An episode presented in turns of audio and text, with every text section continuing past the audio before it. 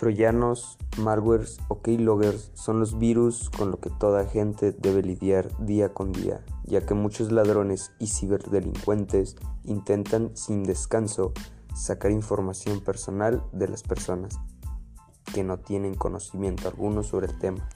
Un ejemplo muy común serían las páginas de anuncios que te promocionan cualquier tipo de producto solo para sacarte información o descargas de archivos de páginas no muy confiables. Las, los archivos más comunes descargados hoy en día son los videojuegos piratas